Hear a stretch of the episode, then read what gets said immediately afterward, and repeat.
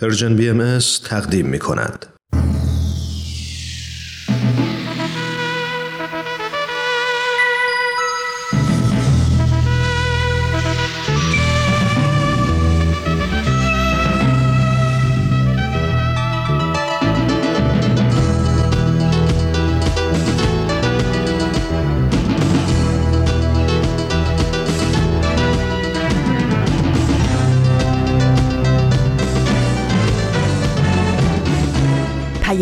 دوست. برنامه ای برای تفاهم و پیوند دلها.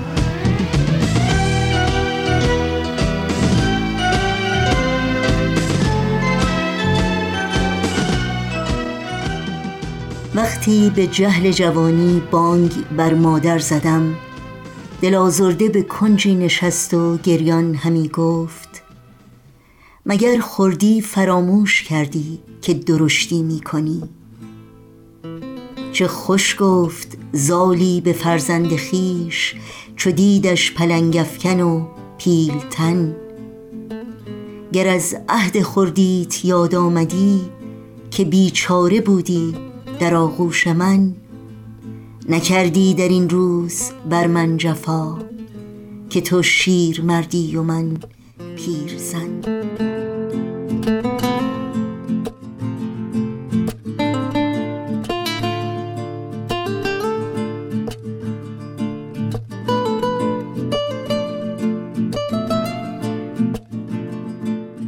درودی به گرمی آفتاب به شما شنوندگان عزیز رادیو پیام دوست. در هر کرانه و کنار این گیتی پهناور که با برنامه های امروز رادیو پیام دوست همراه هستید تندرستی ایمنی و بهروزی براتون آرزو داریم و امیدواریم اوقاتتون رو با دلگرمی و امید سپری کنید.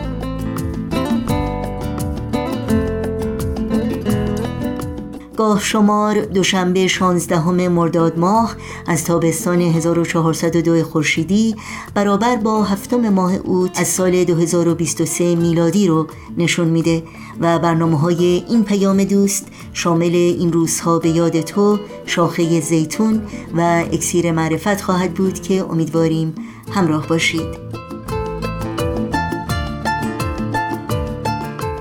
حکایت ارزنده ای رو هم که در سرآغاز پیام دوست امروز تقدیمتون کردیم. از شیخ عجل شاه سخن سعدی بود که امیدواریم برای شما هم آموزنده و تعمل برانگیز بوده باشه. تماس با ما رو هم حتما برقرار نگه دارید و با مطرح کردن نظرها و پیشنهادهای خودتون ما رو در تهیه برنامه های دلخواهتون یاری بدین. ایمیل آدرس ما هست info at persianbms.org شماره تلفن ما 001 703 671 828 828 و شماره ما در واتساپ هست 001 847 425 79 98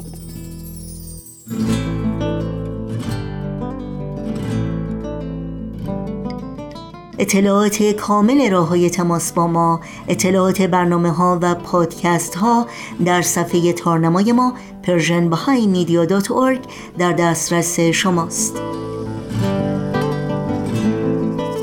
در شبکه های اجتماعی هم ما رو زیر اسم Persian BMS پیدا بکنید و امیدواریم مشترک رسانه ما باشید.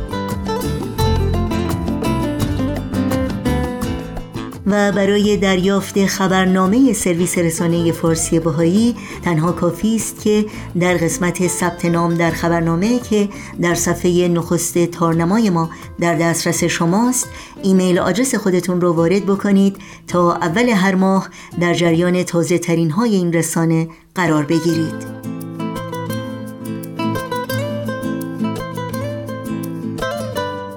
نوشین هستم و همراه با همکارانم در رادیو پیام دوست به شما شنوندگان عزیز خوش آمد میگیم و برنامه های امروز رو تقدیم می‌کنیم. پس در طی ساعت پیش رو با ما همراه باشید.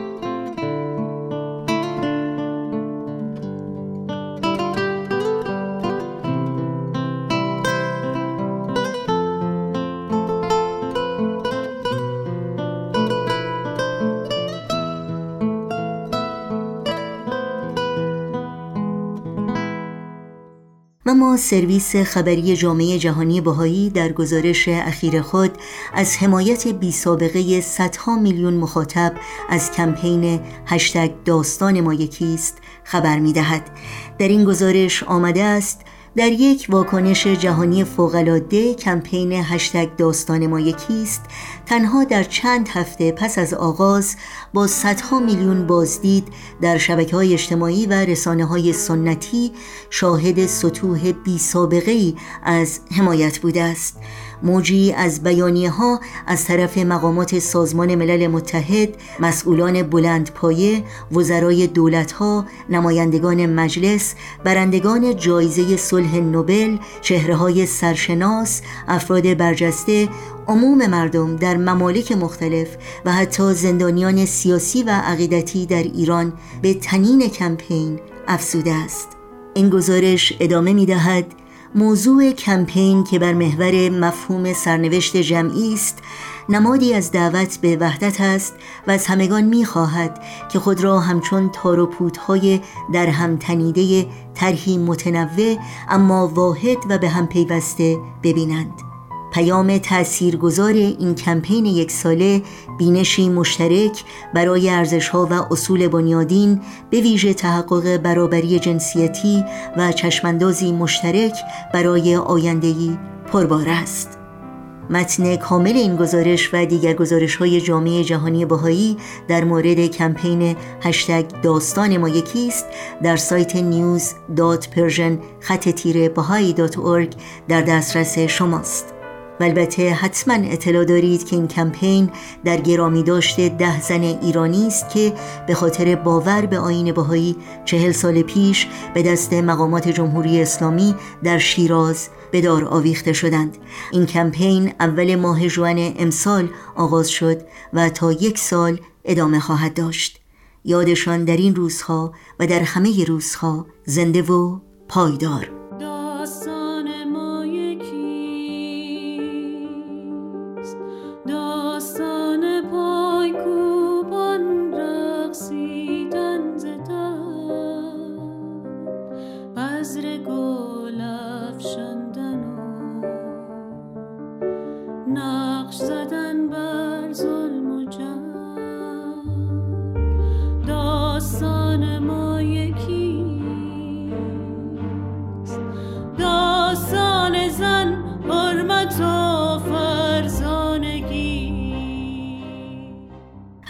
عزیز رادیو پیام دوست هستید. وقت اون رسیده که با برنامه از مجموعه شاخه زیتون همراه بشیم.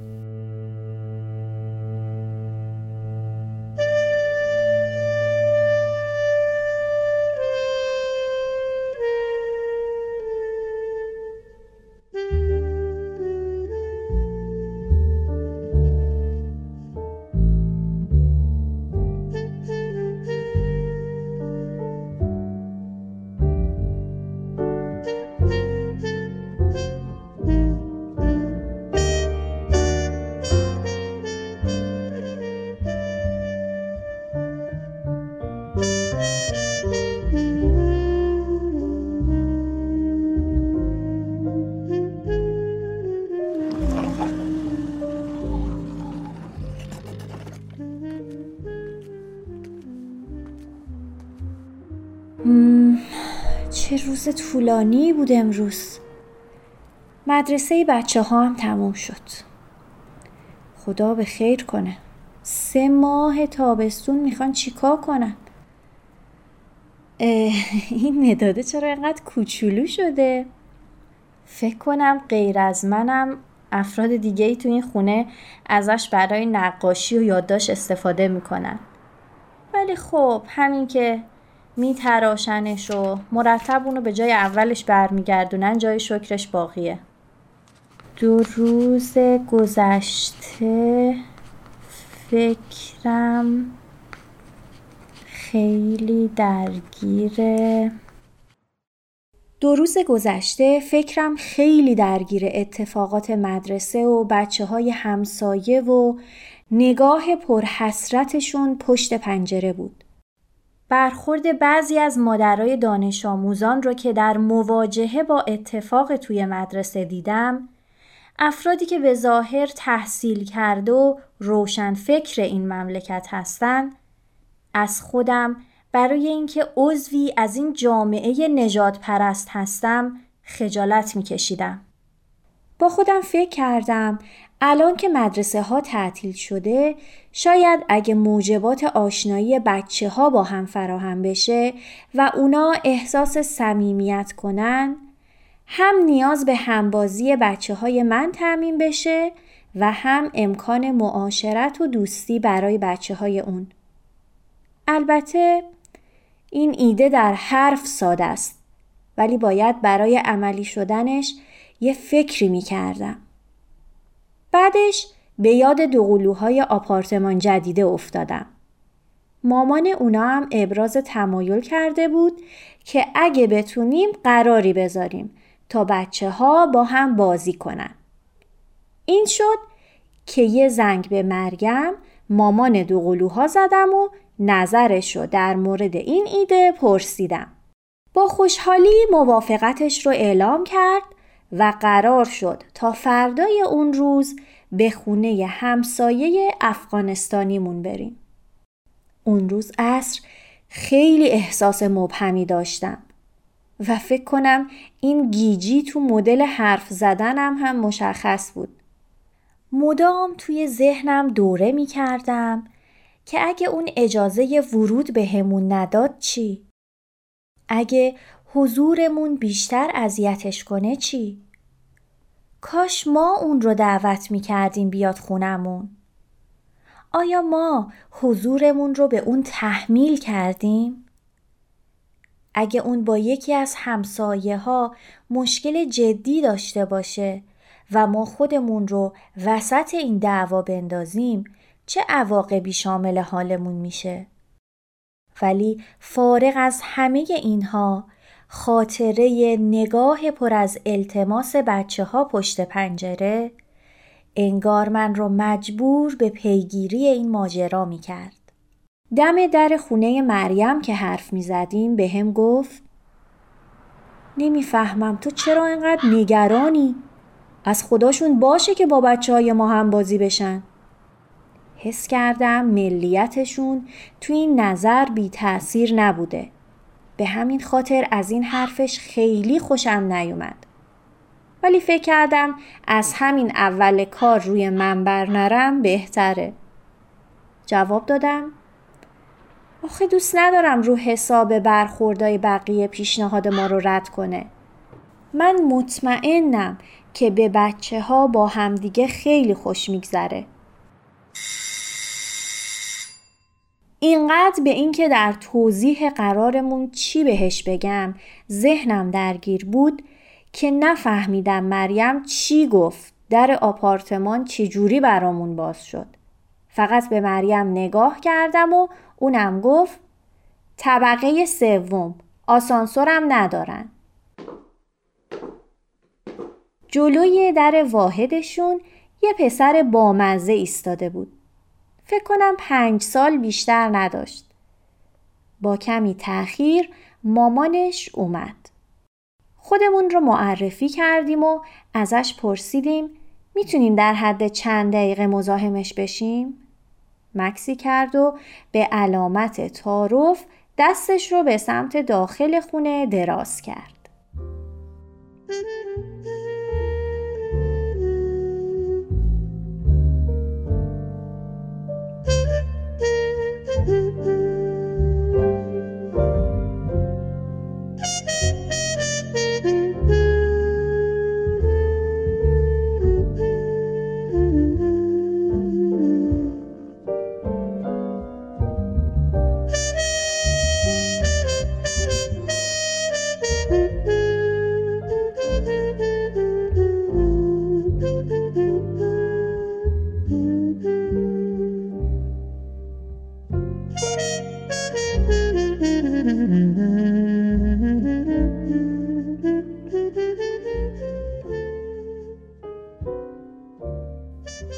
امیدوارم جانتان جور باشه. پس منتظرتون هستیم. یادت نره ها نصیب جان. چهارشنبه ساعت پنج لای درم باز می‌ذارم. ما ته پارکینگ کنار میز پینگ پونگ منتظرتونیم. باشه باشه خوش بمانید. نصیبه در نوجوانی و بعد از حمله طالبان به محلشون به همراه مادرش و چند زن دیگه پشت وانت و شبانه به ایران اومدن. می گفت حتی وقت نکردن لوازم و مدارکشون رو بردارن. و این شروع دوره بیهویتی و بلا تکلیفیش در ایران بوده. در دوران کوتاهی که اداره امور از دست طالبان در اومده تونسته بودن با همکاری برادرش و فروش چند قطعه زمین موروسی اینجا خونه کوچیکی بخرن. تایپ و انجام کارای اداری با کامپیوتر رو یاد گرفته و در محلی که کار می‌کرده با همسرش آشنا شده. با پیگیری های مستمر خودش و کمک چند تا NGO تونسته بودن از نمایندگی یو در ایران کاغذای هویتی بگیرن برای تردد و سفر و کارای اداری. ولی با اینکه دخترش هشت سال داشت هنوز هیچ مدرسه دولتی در ایران قبولش نکرده بود. آرزو داشت دخترش دیپلم بگیره. فکر کنم خیلی وقت بود که دلش می‌خواست از تموم ایرانیا پیش یه ایرانی دیگه شکایت کنه.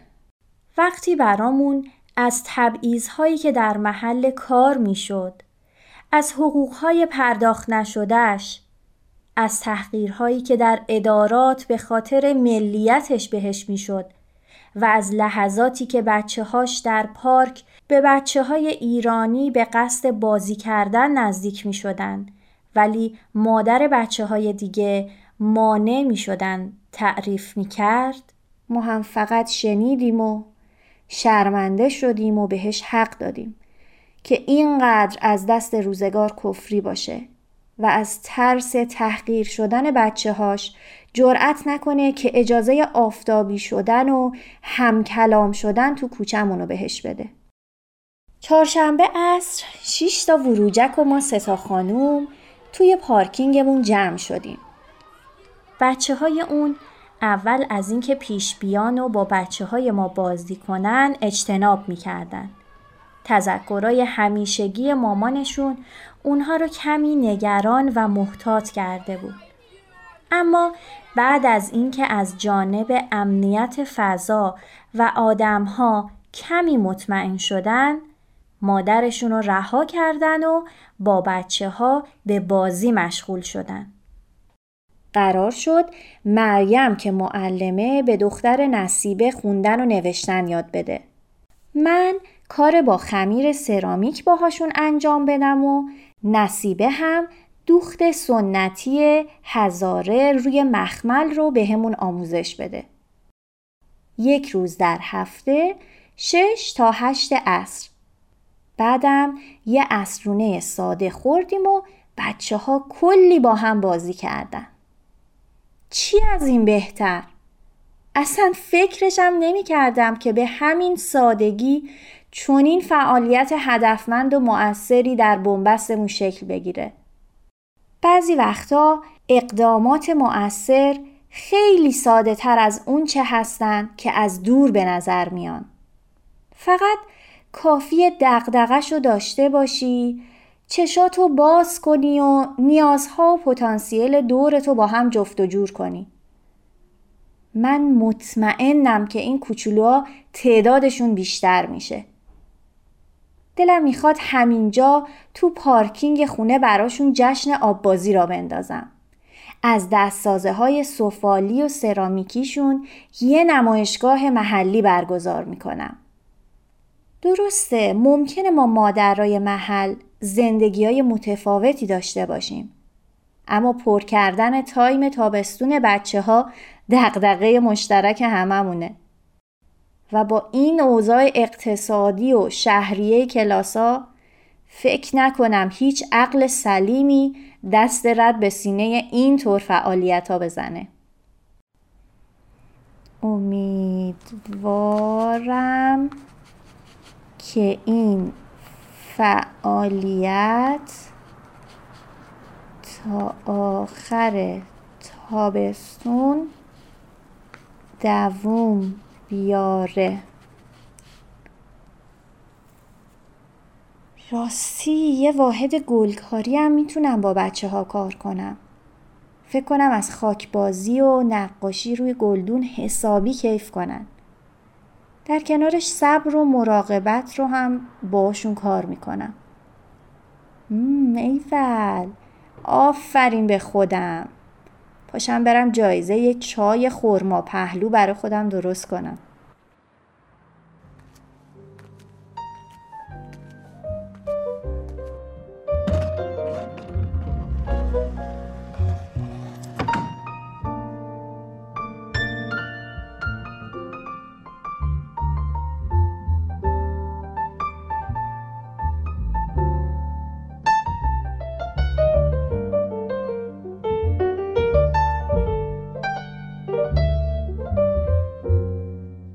شما شنونده برنامه شاخه زیتون از رادیو پیام دوست بودید. یادآوری کنم که همه برنامه های ما در شبکه های اجتماعی فیسبوک، یوتیوب، SoundCloud، اینستاگرام و تلگرام زیر اسم Persian BMS در اختیار شماست. آدرس تماس با ما در کانال تلگرام هست at persianbms underscore contact. با قطعه موسیقی در ادامه برنامه های امروز رادیو پیام دوست با ما همراه بمونید.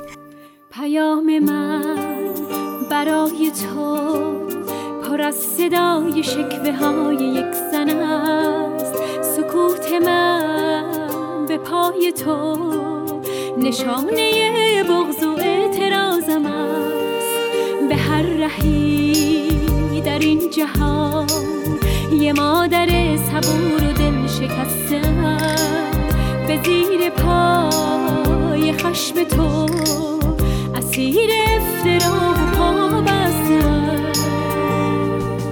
شکایتم از این زمان نبرد نابرابر شکفتن بود. تو رفتی و من ماندم. تلاش و خواستن من از تو کم نبود.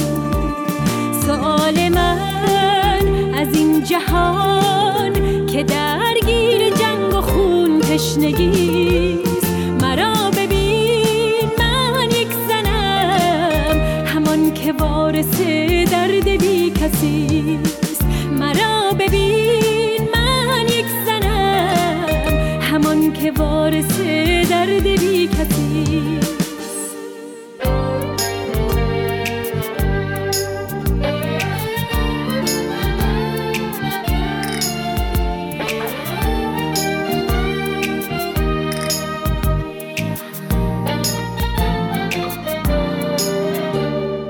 اکسیر معرفت بخش پایانی پیام دوست این دوشنبه ماست که همراه با شما شنوندگان عزیز گوش می‌کنیم. اکسیر معرفت.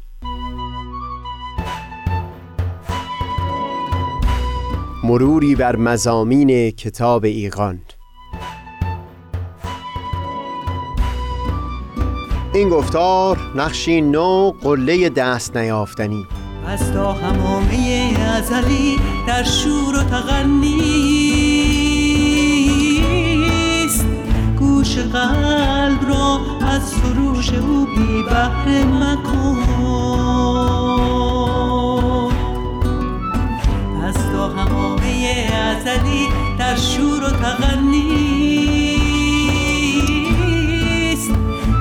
قلب را از سروش او بی بهره مکن. گوش قلب را از سروش او بی بهره مکن.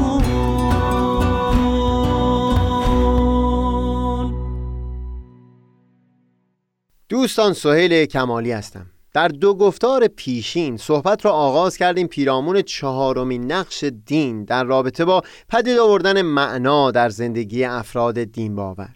و همین رو تاکید کردیم که مقصود ما از معنا در اینجا شوقی و انگیزه‌ای در دل فرد هست برای راکد نبودن ایستا نماندن برای حرکت و جاری شدن در زندگی. شروع کردیم به وارسی نمونه هایی که ممکنه در اون شرایط و موقعیت ها یک فرد شوق حرکت در دلش میرانده بشه و از جنبش باز بیسته و اینکه متون ادیان میکوشیدن تا همچو افرادی رو از راکد موندن باز بدارن. اولینش فردی بود که حس می‌کنه به عالی ترین جایگاه ها از شهرت و ثروت و محبوبیت رسیده و دیگه رؤیایی و آرزویی برای پی گرفتن پیش چشم خودش نمی‌بینه. از یک سو این رو بیان کردیم که در متون ادیان و به خصوص متون آین بهایی تأکید شدید بر این بود که برای یک فرد مفهوم سعادت نمی بایستی سعادت و خوشبختی در سطح فردی باشه. از متون آینه بهایی نقل کردیم که هر امری که خصوصی باشه بشری هست و اون امر که عمومی باشه الهی. اصولا مفهوم الهی بودن همین عمومی بودن و شمول یک امر بر افراد بیشتری هست. در اون سخن از رساله مدنیه نوشته حضرت عبدالبها نقل قولی کردیم. درباره همین مفهوم یعنی اینکه سعادت و خوشبختی رو نمی بایستی در سطح فردی لحاظ کرد. در یک جا از همون اثر بیان می کنند ثروت و قنا بسیار ممدوح. اگر هیئت جمعیت ملت غنی باشد. ولکن اگر اشخاص معدوده قنای فاحش داشته و سایرین محتاج و مفتقر و از آن قنا اثر و ثمری حاصل نشود این قنا از برای آن غنی خسران مبین است. ولی اگر در ترویج معارف و تأسیس مکاتب ابتداییه و مدارس و صنایع و تربیت ایتام و مساکین خلاصه در منافع عمومی صرف نماید آن شخص اندل حق و الخلق بزرگوارترین سکان زمین و از اهل اعلا علیین محسوب.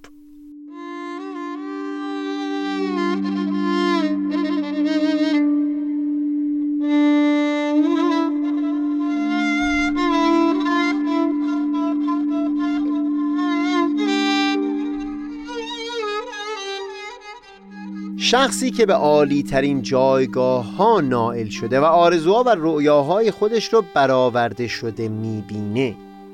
اگر به همچه نائل شده باشه که سعادت فردی نمی‌تونه هدف قای زندگی او به حساب بیاد اونگاه نمی‌تونه در اون حال آروم بگیره نمی‌تونه ایستا و راکت بمونه. ببینید حرف من اینجا این نیست که او واقعا به اون عالی ترین سعادت رسیده و الان که آرام گرفته خوبه و نیکوتر این هست که همون آرامش رو به دیگران هم منتقل بکنه. نه وقتی در ذهن این فرد این هوشیاری پدید اومده باشه که سعادت فردی عالی ترین درجه سعادت نیست. از اساس نمی‌تونه خودش رو در نقطه اوج خوشبختی و سعادت تصور بکنه. نمی‌تونه آروم بگیره. همین هوشیاری در متون ادیان سنگی خواهد انداخت. در برکه آرام وجود این فرد بایستی در حرکت باقی بمونه تا خوشبختی رو برای شمار بسیاری از افراد پدید بیاره و همچون مسیری پایان نخواهد داشت تا زمانی که همه افراد بشری به نقطه آرامش رسیده باشند یعنی اگر این هوشیاری پدید اومده باشه یک قایت و هدف بلندی هست که همواره فرد رو به حرکت وادار می‌کنه. شاید طبیعی ترین شکل برای تصور این مفهوم حال مادری یا پدری باشه که به دلایلی می‌خواد نقطه پایان بر زندگی خودش بگذاره اما به خاطر مسئولیتی که بر دوش خودش نسبت به فرزندان خردسالش حس می‌کنه چنین نمی‌کنه. دلیل زنده موندنش دلیل تکاپو و جریان داشتنش از خودش بیرون هست. قایت دیگری او رو به سمت خودش میکشونه. در عالی ترین سطح همچو هوشیاری در فرد نسبت به همه آدمیان پدید خواهد اومد نه فقط فرزند خودش. تا زمانی که نیازی و دردی و رنجی در گوشه ای از این عالم هست فرد مسئولیتی بر دوش خودش حس خواهد کرد برای تلاشی در راه برطرف کردن اون رنج.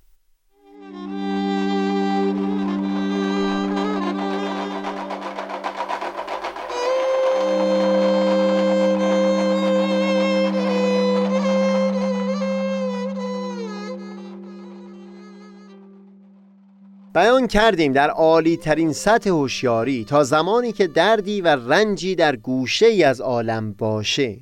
فرد مسئولیتی بر دوش خودش حس خواهد کرد و لذا انگیزه و شوقی برای حرکت. در اینجا اتفاقا باید گفت هر که بامش بیش برفش بیشتر. یعنی نه تنها فردی که در اون جایگاه عالی تر قرار گرفته نمی‌تونه دچار سیری و ملال و ایستایی بشه. بلکه مسئولیت بسیار سنگین هم بر دوش خودش حس خواهد کرد. در آثار حضرت والا اشاره به روزگاری می کنند که اونقدر این هوشیاری در جان آدمیان عمیق شده که آدمیان حاضر به پذیرفتن همچون مسئولیتی نخواهند شد. یعنی نمی‌خوان در اون جایگاه عالی باشند.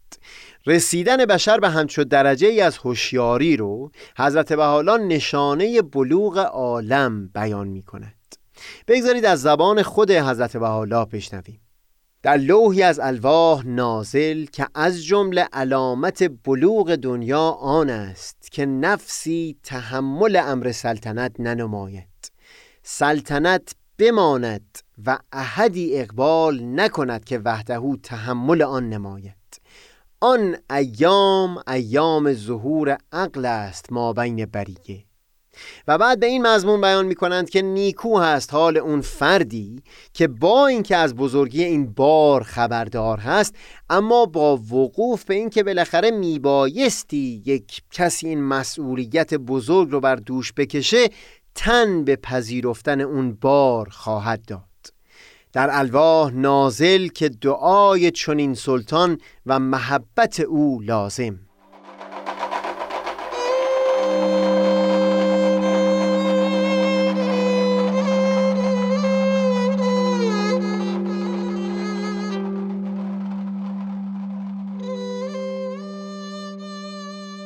در خصوص فردی که به ظاهر ظاهر به جایگاه های عالی رسیده.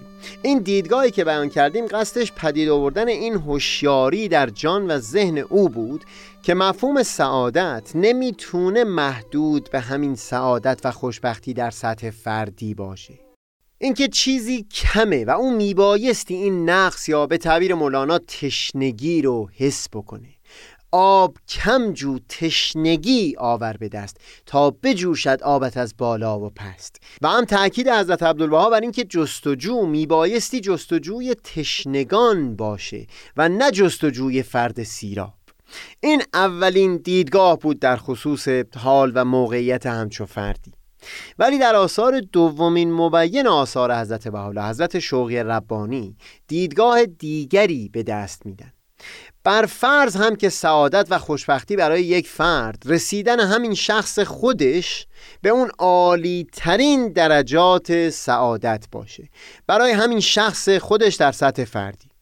حضرت شوقی ربانی تأکیدشون بر این هست در چند بیان که رسیدن به یک همچو اوجی برای فرد بشری از اساس غیر ممکن هست. نه اینکه دشوار باشه نه غیر ممکن هست. تعریف انسان در متون آین بهایی و از جمله در همین کتاب ایقان عبارت از مظهر جمیع اسما و صفات الهی هست. این رو بعدها در گفتار دیگری در همین برنامه وارسی خواهیم کرد. به طور چکیده اینکه تمامی اسما و صفات حضرت پروردگار به طور مجمل و خلاصه در آدمی جلوه داده شده و انسان میبایستی این قوه ها رو به فعلیت برسونه. این مجمل ها و خلاصه ها رو به تفصیل برسونه. اصولا حرکت در زندگی انسان به همین معنی هست که داره اون قوه ها اون قابلیت ها و استعدادها رو شکوفا می‌کنه. یعنی اونها رو بروز میده و به فعلیت میرسونه. پروردگار بی نهایت هست. اسما و صفات حضرت پروردگار هم بی نهایت هست. لذا در وجود انسان هم بی نهایت اسما و صفات الهی تجلی کرده. یعنی بی نهایت اسما و صفات به طور خلاصه در وجود انسان گذاشته شده. اگر این هست بیان حضرت شوقی ربانی این بود که رسیدن به اون نقطه اوج هرگز امکان پذیر نیست. بگذارید یک چند کلمه بیشتر در این باره بیان مطلب بکنم.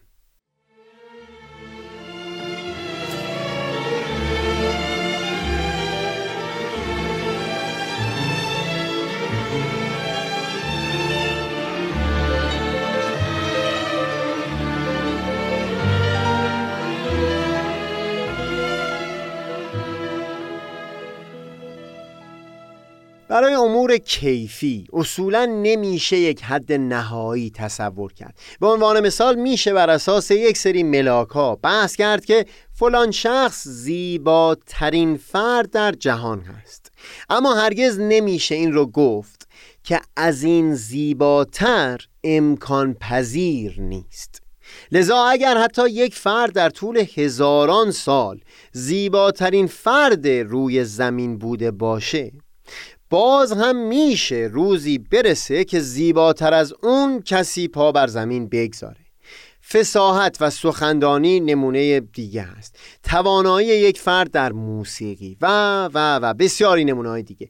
اگر حتی شخصی به اوج رسیده باشه یعنی در میون این 6 میلیارد آدمیان معاصر یا حتی چندین هزار سال عمر جامعه بشری بالاترین در زمینه خودش به حساب اومده باشه.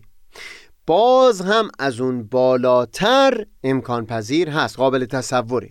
لذا یک فرد نمی‌تونه و نبایستی برای سنجش وضعیت خودش خودش رو با دیگران مقایسه بکنه. این رو حضرت بحالا در لوح حکمت تاکید می‌کنند که فرد برای سنجش پیشرفت خودش می‌تونه امروز خودش رو با دیروز و فردای خودش رو با امروز خودش مقایسه بکنه. دانشمند فقید بهایی ویلیام هاچر مثال می‌زد که شما ممکنه موسیقیدان نسبتا متوسطی باشی در یک شهر که خالی از بزرگترین موسیقیدانان باشه و در اونجا رتبه اول رو داشته باشی.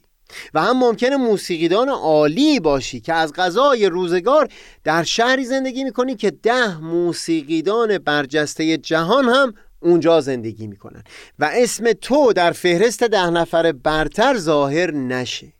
سخنش این بود که ملاک نمی‌تونه مقایسه با دیگران باشه.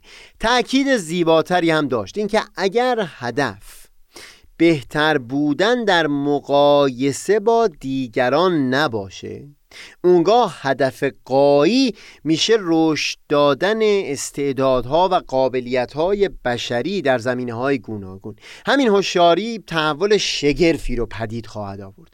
در همین زمینه موسیقی فردی که به این هوشیاری رسیده باشه اونگاه یک نکته نابی را اگر کشف کرده باشه در زمینه موسیقی مخفی نگهش نمیداره. در میون می‌گذاره تا اون موسیقیدان دیگه و اون دیگری هم در موسیقی به طور کلی به جایگاه های عالی تری برسند تا بعد در کنار هم دیگه یا حتی در رقابت با یکدیگه قابلیت ها و قوه های شکوفا نشده بیشتری رو شکوفا بکنن قصد شکوفا کردن قابلیت های ناشکفته در زمینه موسیقی هست. نه اینکه من فرد جزئی موسیقی دان از سایرین پیشتر افتاده باشم.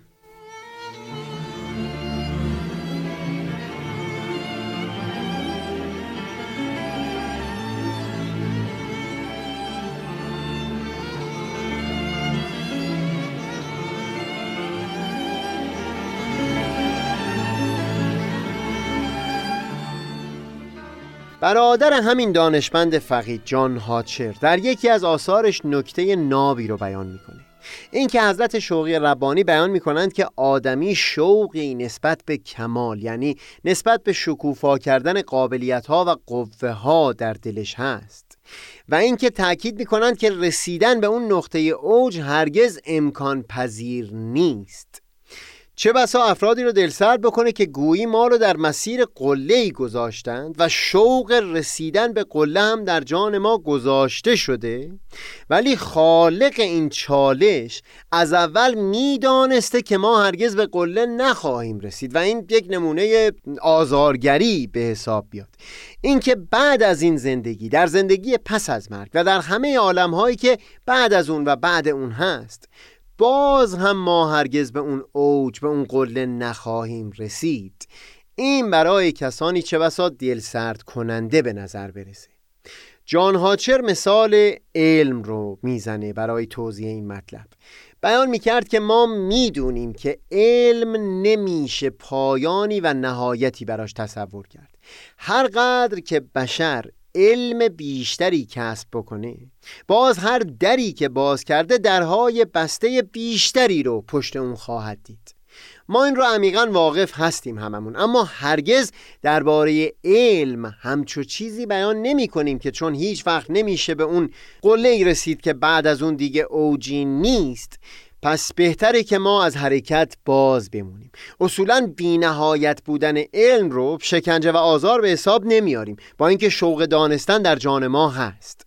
در آثار حضرت بهاءالله همونطور که بعدها در همین برنامه وارسی خواهیم کرد نشون میدن که دلیل این امکان ناپذیر بودن برای رسیدن به اوج.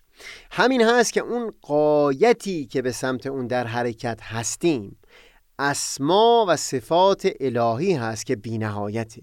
و لذا ممکن نیست که یک فرد و حتی کل جامعه بشری حتی در یکی از این اسما و صفات به نقطه اوجی برسه که دیگه بالاتر از اون قابل تصور نباشه.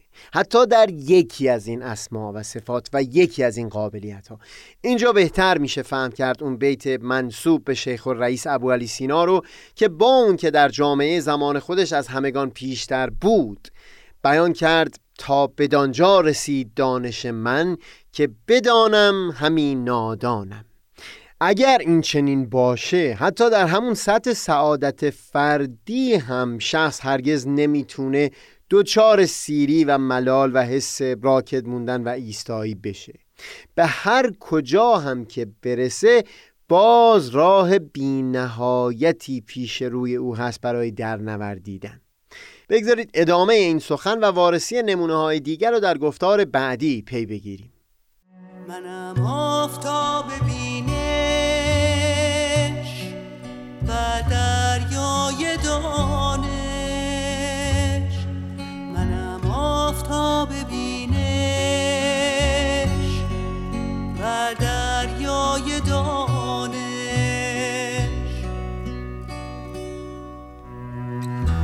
پشمردگان را